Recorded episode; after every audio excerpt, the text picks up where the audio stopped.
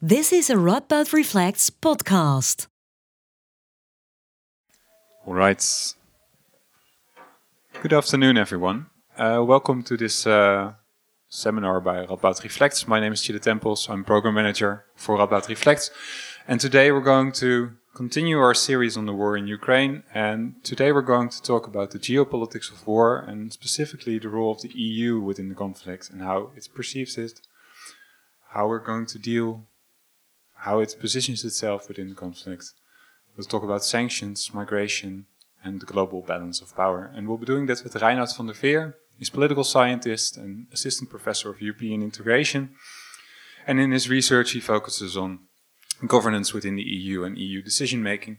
And he recently published an article on the sanctions of the EU of when Russia uh, uh, invaded uh, Crimea. So he's an expert on the topic. Um, we'll be listening to him uh, for about 30 minutes or so, and then there's again room for questions uh, from you. So without further ado, I give the floor to Reinout.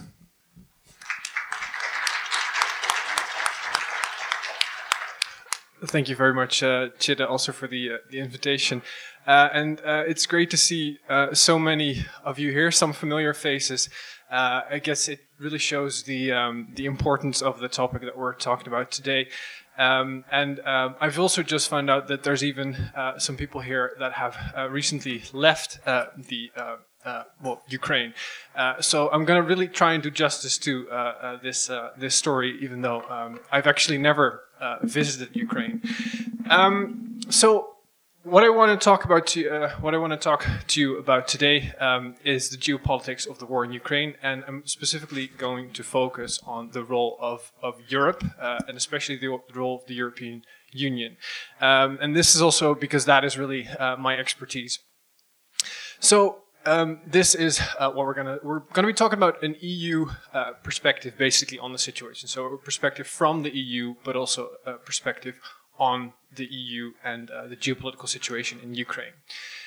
Um, if you have any questions, um, I want to ask you to uh, to save them uh, for uh, about 25, 30 minutes, uh, and then we'll get to them. I'm going to find a better spot to stand. So this is the overview of what I want to talk to you uh, about today.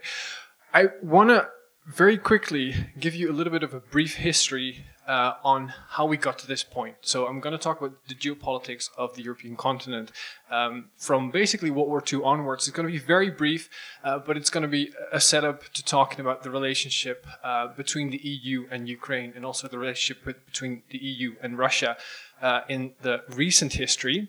Um, and then I want to look at the current situation and look at so what do we know from the recent history uh, what's currently changing in the situation that we're seeing uh, developing as we speak, and what might that then uh, maybe hold for the future as well.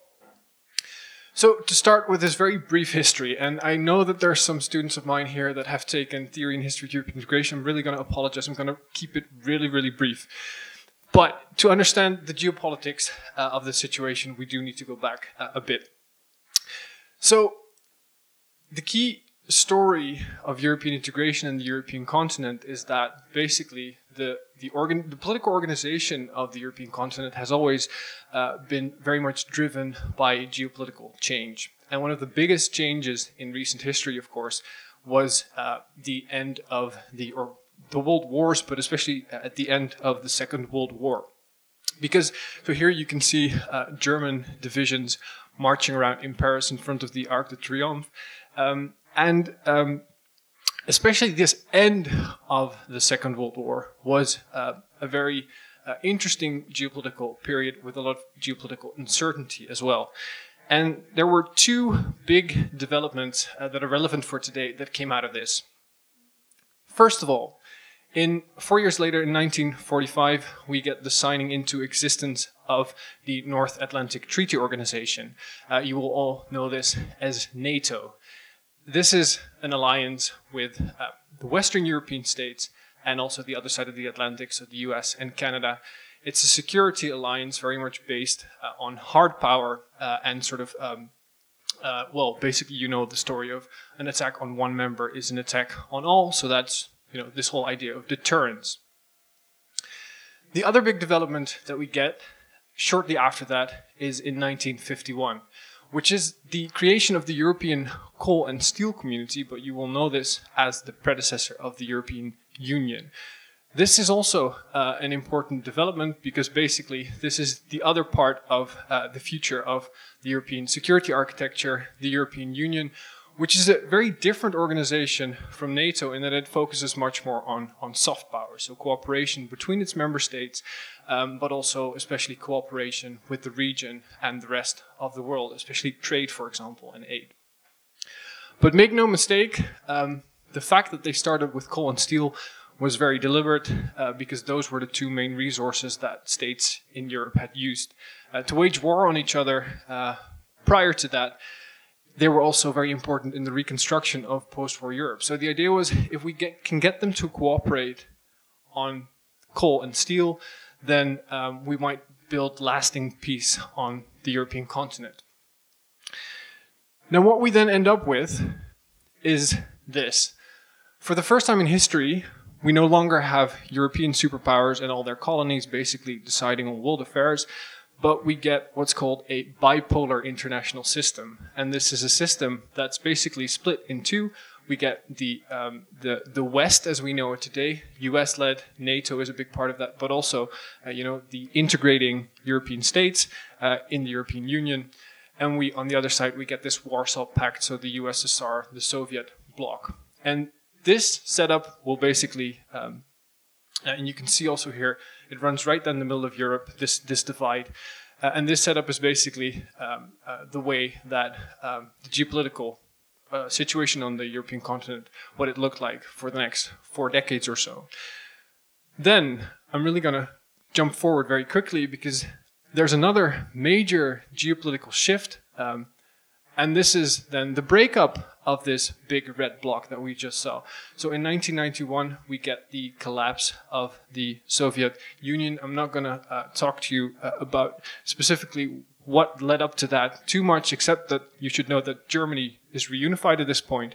Uh, but so the um, uh, the Soviet Union collapses, and what this means for this uh, European uh, geopolitical situation is that suddenly we get a lot of Eastern European countries that used to be within Moscow's sphere of influence. So they used to be in the Soviet bloc, but they basically become unhinged and they become free to decide their own uh, geopolitical future. And this leads to a very big wave in 2007. Uh, in 2004, actually, a big wave of applications, uh, both to the European Union and also to NATO membership. So all the orange countries here and these same countries here uh, apply both to the European Union and to NATO. So we get a big extension and what Putin would like to call uh, basically NATO and the EU creeping eastwards. Now, this is basically what the EU looks like today. This is basically what NATO looks like today. So you can see that this was a major turning point again, but this is sort of uh, the, the, decider for what, what the European continent looks like today.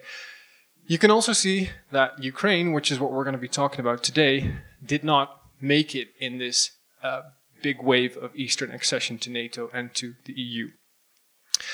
Um, now, that has a few reasons. And so, why is Ukraine then not in the European Union? Well, there are a few reasons for this. Ukraine has always wanted, um, ever, ever since the, the, the collapse of the Soviet Union, Ukraine has had the ambition to join the EU and also the ambition to join NATO. But Ukraine has had a long road ahead of it in terms of meeting what they call accession standards on rule of law, democracy, human rights, stuff like that. So even though Ukraine has been making progress, um, it's never quite made it far enough. But there have been different ways in which the EU has been engaging with Ukraine since the breakup of the Soviet Union, especially uh, two basically uh, economic and political cooperation arrangements, the so-called Eastern Partnership, which also involves other former Soviet states that didn't make it into the EU, and the association agreement between the EU and Ukraine. Now, another reason why Ukraine didn't make it into the EU, and this one is very relevant for today, is that it's actively been, or at least Moscow has been actively trying, and especially Putin has been actively trying to prevent the uh, EU accession of Ukraine. And so there's a few key moments uh, in this story. Uh, first of all, in 2010, we get a pro-Kremlin government in Ukraine, uh, the Viktor Yanukovych government, which is active, actively stalling basically Ukrainian progress towards uh, EU membership uh, because you know it's uh, it's trying to keep Putin happy. And what this also means is that a lot of people in Ukraine get fed up with the Yanukovych government and decide to kick him out. This happens during the Euromaidan protests, um, which you see here in 2013 and 2014. And these protests were very much the, uh, the setup, basically, for the situation that we have today, because once Yanukovych is kicked out, and we get Poroshenko, a more uh, pro-European uh, or pro-EU uh, president and government, Russia immediately responds by annexing Crimea, and um, the war in the Donbass is started. Now, a third reason why um, Ukraine didn't make it in is because, especially uh, from well this century, beginning of this century onwards, the EU itself, and also NATO to some extent, has been incredibly inward looking. And this has to do with a number of things, but mostly a series of crises from a financial crisis to a migrant crisis, a refugee crisis, and then, of course, we had Brexit. Um, this all really damaged the legitimacy of the European Union. It led to rise of populist parties, Eurosceptic parties in Europe, and that also very much, especially this migration crisis, led to this idea that you know the European family is large enough. We do not want any other members in it. And so this also really um, hampered uh, Ukraine's prospects of EU accession. And of course, we get in 2016, I mean, this is our contribution to the conflict. We, uh, or a very small portion of the Dutch population, votes against this um, association agreement. And it's also when we get this guy entering the political scene. This was basically his major, uh, uh, uh his his sort of persona really took flight because he was a key player in this uh, campaign against this association agreement. So that's why Ukraine isn't part of the European Union. Now, let's look at the EU-Russia relationship. Um, and the Russia Russia is really a foreign policy challenge for the European Union. Um, and again, there's a few reasons why this is. First of all, um, the main reason is Putin himself. Putin has a very particular view on uh, the what he thinks uh, Europe should look like. Uh, he thinks the collapse of the USSR that we talked about earlier is the greatest catastrophe of the 20th century, and this was the topic of last week's Radboud Reflects lecture. So um, I'm not going to talk about this too much, but I do want to plug this book uh, called Putin's People, written by Catherine Belton, who is um, basically she's a Financial Times former um, Russia correspondent, and this book really nicely lays out basically Putin's rise uh, through the KGB ranks in Eastern Germany all the way up to the, the well the top of the Russian political system, and how Putin and well his KGB friends have basically since then tried to prepare the Russian state to take on the West. Second reason why Russia is a foreign policy challenge is very simply that even though it's not that economically uh, powerful or large in terms of economic output. It's comparable to Spain, or a very popular comparison people make is Russia is roughly the same size as the Benelux if you look at GDP. But it has the second largest army in the world, and it has the largest nuclear stockpile. And so this makes head to head conflict, military conflict between the West and Russia, uh, a very dangerous thing. And also, well, for a very long time, it made it a very unlikely thing. The third reason is economic inter- interdependence. So the European Union and Russia have for a very long time been extremely linked to each other by all sorts of ties, especially economic ties. Um, and it is at this point that I'm going to bring in a little bit of theory, which I hope is okay uh, for you, because this really is important in the story of why Russia is a foreign policy challenge. And it has to do with um, what these three authors call weaponized interdependence or the weaponization of interdependence. So, weaponized interdependence, they define it as a condition under which an actor, a state, can exploit its position in an embedded network to gain a bargaining advantage over others. So it's about using your position in a network to basically influence other actors in that network. And so states can weaponize networks to choke off economic and information flows, discover and exploit vulnerabilities, compel policy change, and to deter unwanted actions. So I guess you know where I'm going to go with this. This is the idea that you can actually wage war on each other without firing a shot by using all sorts of other means to put pressure and to coerce the other party uh, by whatever ties you have with each other. So this has led basically to uh, roughly the last two decades have been characterized by hybrid warfare between the West and Russia. And so, um, especially Russia, but also the EU, has been weaponizing different ties in different ways. Um, one thing that Russia likes to do is weaponizing political ties, also political information. You can talk about disinformation, of course, um, but I really like these pictures because you can see how close the far right in Europe, which is you know anti-establishment, sort of destabilizing. Uh, that's what they want to do. They want to sort of, you know, they have all these ideas about leaving the euro and leaving um, the European Union. This is Matteo Salvini, um, the uh, um, far right leader in Italy, with a Putin shirt, thumb up in front of the Kremlin. So it gives you a sense of, of the relationship. And there's also been a lot of funding going from the Kremlin to uh, far right and far left parties in Europe. And this is all Putin's idea of, you know, putting pressure on the EU, destabilizing the EU. Um, there's also um, some evidence to suggest that Putin was a big funder of Brexit campaigns. Second, what's been going on is the weaponization of economic ties both ways. Uh, and so we see this basically um, by the use of sanctions, which we'll talk about a little bit later.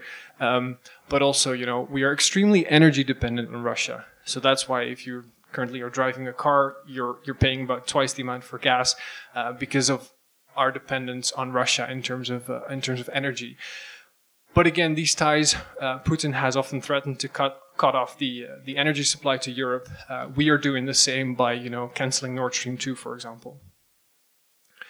Um, third reason, or third way you can weaponize stuff is well, other ties such as migration, um, and this you might remember towards the end of last year, we had this um, refugee crisis at the uh, eastern border of Europe, where suddenly we had people from the Middle East appearing at the Baltics. And we had no idea why this was happening because it's not a very usual route for them to take. Turned out Lukashenko uh, was basically flying planes into the Middle East to pick them up and then to drive them to the Polish border and say, well, there you go. So this is another way um, in which Putin and Lukashenko have put pressure on the European Union last one uh, is cyber attacks. Um, this, you know, this has been going on for quite a while, but you might remember um, the time when the Dutch intelligence services actually foiled an attempt to hack the uh, chemical weapons watchdog, uh, which is located in The Hague. So, hybrid warfare, weaponized interdependence, has very much characterized the situation between the West and um, and Russia so far, and that is all because we we disagree on a lot of things, but we do not want to use uh, our military force to try and persuade the other one into doing something else. So, where does it leave us in the current situation uh, with this conflict in Ukraine? What is sort of similar, or especially what has changed now that Putin has decided to uh, go for this all out invasion of Ukraine? Well, there's a few things that changed especially in terms of the West, Europe, what we're seeing is a remarkable show of unity between parties that were, in very recent history, not very much on the same page. Uh, so the UK, of course, leaving the EU um, in this Brexit uh, saga, but also you might remember we had uh, the Orange Man in the White House not too long ago, uh, and we were having trade wars with um, the US. But what we're seeing now is basically they are all on the same page and they are very much all, um, uh, you know, coordinating. They're flying all over the place to talk to each other and uh, they're basically on the same page in terms of uh, how to respond to Putin. Second, we have seen a lot of this weaponization of economic ties so far, but what we're seeing today is really unprecedented. I mean, we're talking about, you know, directly sanctioning Putin and Lavrov, which is something that's, you know, we've basically never done before, except I think for Saddam Hussein and, and you know, really uh, people that we label as war criminals. We've also kicked uh, a number of Russian banks out of the SWIFT payment system, also a very much an unprecedented move, and we had no idea, um, you know, what the impact was going to be. Uh, we're going directly after Russian trade, but also the US, for example, has decided to stop importing Russian gas, which is also very much a first. We've even closed all of the Europe, uh, European and um, also US airspace to uh, any uh, planes from Russia, which is now actually a problem because there's a lot of European planes in Russia and Putin doesn't want to give them back. Um, we've also, again, major shift. Europe has never been a very large military player. We've had NATO for that, but we're seeing stuff that we've never seen before, especially in the way that Europe has now, the EU is now um, using funding to buy and send weapons to Ukraine. So instead of non lethal aid, we're now also giving lethal aid, which is very much a first. And we've seen a historic shift in German foreign policy. Germany has always been, especially given its legacy, of course, has been very much reluctant to uh, to uh, be uh, too interventionist uh, in uh, geopolitical situations. But we've now seen basically a complete U-turn in Berlin, and this really also opens up the prospects for um, you know doing much more in terms of collective collective defense at the EU level. Because France has always very much wanted this. Um, Germany has always been one of the member states that was more reluctant. And as my students will know, once Germany and France want something, it usually happens. So, what does this mean for Ukraine? Well, first of all, I don't think Putin expected the Western unity on this and all the aid that Ukraine is uh, receiving. And so, what this means is this invasion has been dragging out for much longer than Putin had intended. I mean, there's this very famous example of this uh, very long column of 60 plus kilometers of military vehicles that were just out of gas, out of food, just sitting on their way to Kiev. But this also means that Russia is resorting to increasingly brutal tactics. So uh, there's been kidnappings, there's been attacks on uh, you know civilian targets.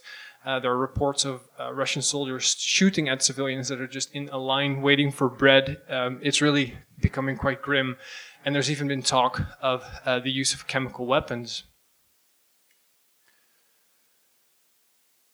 we're also this is uh, something that's going on very much today. Yesterday, we're seeing that you know Ukraine and Russia are negotiating, um, and uh, they didn't really go anywhere for quite some time. But I think Zelensky has yesterday uh, basically signaled that he might be willing to talk about Ukraine never becoming part of NATO if that helps find a solution, which is uh, you know a big big thing uh, if he was was to promise that to Putin. What does it mean in terms of EU accession? Well, um, I think I have some bad news for Ukraine there. So first of all, I think the question would be, if we're talking about EU accession, which is always a more sort of a, a longer term process, I mean, we don't really know what will be left of Ukraine in a few weeks. We also don't know who will be in charge. So it's a very uncertain, uh, uncertain issue. Um, but even then, we already know that if you want to have a new member state, you need unanimous support, and there are countries that are currently not willing uh, to take Ukraine in, uh, our own prime minister being one of them. So, what does it mean for Putin's Russia? Um, well, first of all, I mean, these unprecedented sanctions that we're putting on Russia right now, again, unprecedented really means we've never seen something like this before, so we're not really sure what the effects are going to be. I mean, the um, the effects of the previous rounds of, of sanctions were relatively um, soft. Um, it's also because sanctions are sort of a long-term tool, so you don't expect immediate sort of impact. But I think the sanctions that we've seen now, um, you know, for example, kicking these banks out of SWIFT, you, you can see already in terms of economic prospects for Russia is that it's going to be very severe.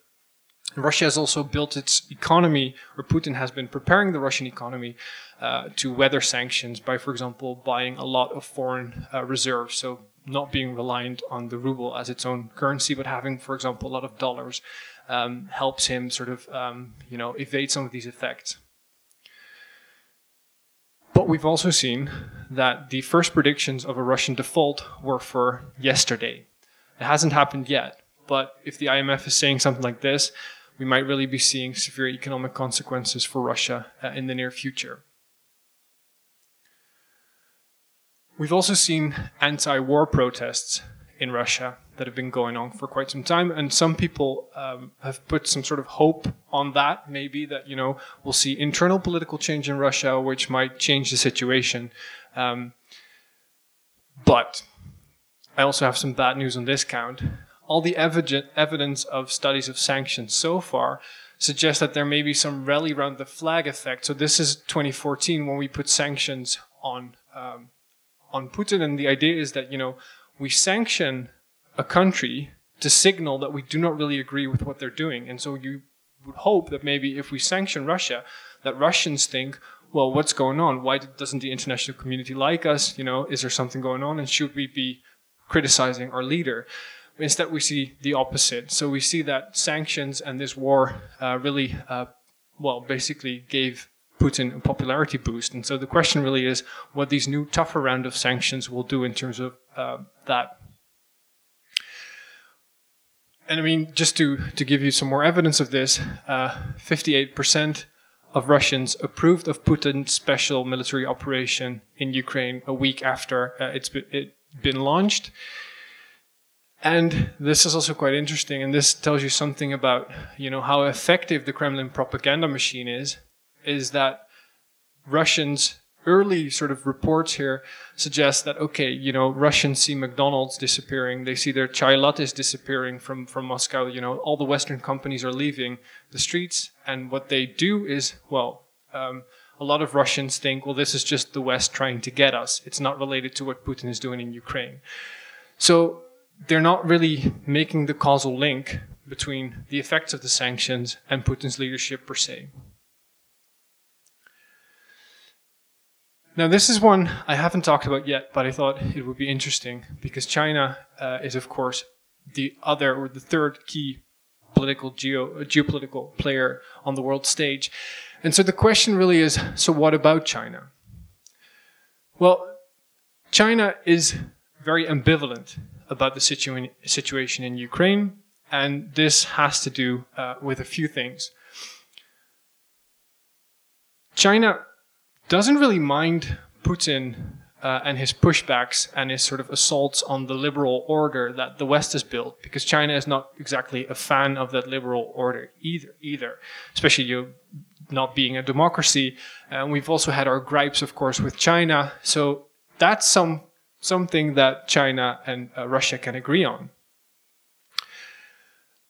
But at the same time, what the Chinese do not like is the Russian disregard for the territori- territorial integrity uh, of sovereign states, so in this case, Ukraine. And this is very specifically for one reason that is, that China itself has quite a few secessionist movements within it. So you can think about, for example, about Xing, uh, Xinjiang, uh, the Uyghurs, uh, but also Tibet, for example, where, you know, the Chinese are worried that this might set a precedent. Uh, you know, Putin's support for a secessionist movement in, in Russia is something that the Chinese are very worried about. But the third point, and this is really a key point,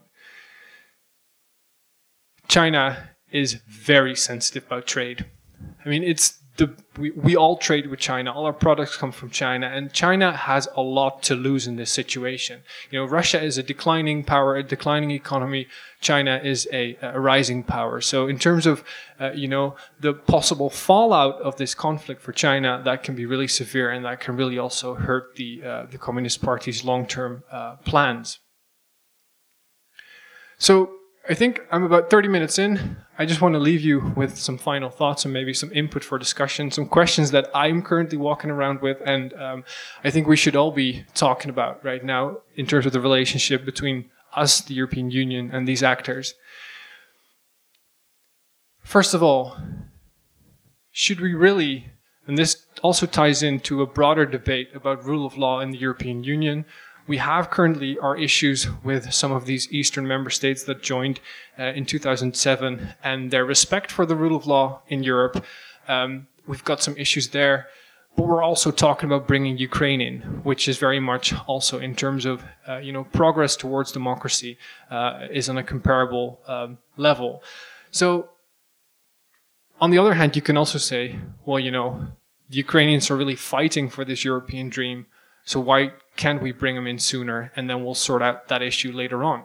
So how important is democracy and rule of law as a condition for membership in these Western organizations? Especially we've got Viktor Orban in there as well. Second, should we be accepting Putin's sphere of influence? Or his claims that he has a sphere of influence and basically that Ukraine is his backyard.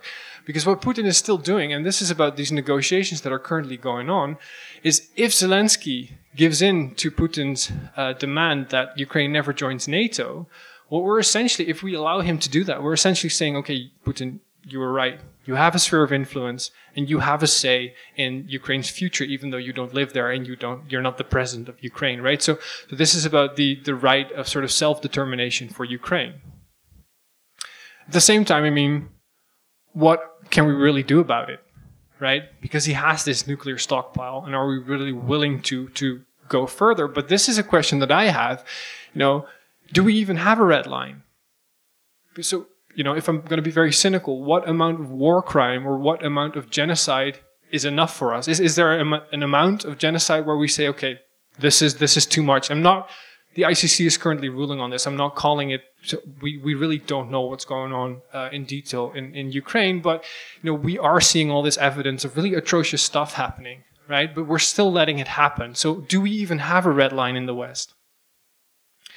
And then lastly, in terms of China, I think this one is quite interesting. China is currently sitting on the fence, but is it just a fence sitter? Is it a kingmaker in that sense that you know? China hasn't really decided which side it's on, but if it decides to join the Russia side at some point, we are in big trouble.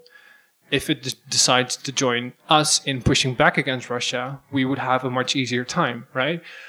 Or, and this um, basically the, the, saying in Dutch where where uh, two dogs are fighting over a bone and the third one runs away with it. This really much uh, speaks, I think, to to the other uh, possible outcome that uh, this might all have for China. Um, I think I'll leave it here. Uh, so I'm really looking forward to talking to you about this.